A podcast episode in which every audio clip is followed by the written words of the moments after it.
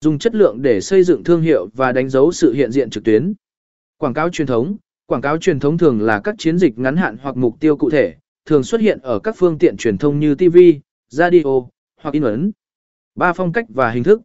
Có nền marketing, có nền marketing thường mang phong cách giáo dục, tư vấn hoặc giải trí.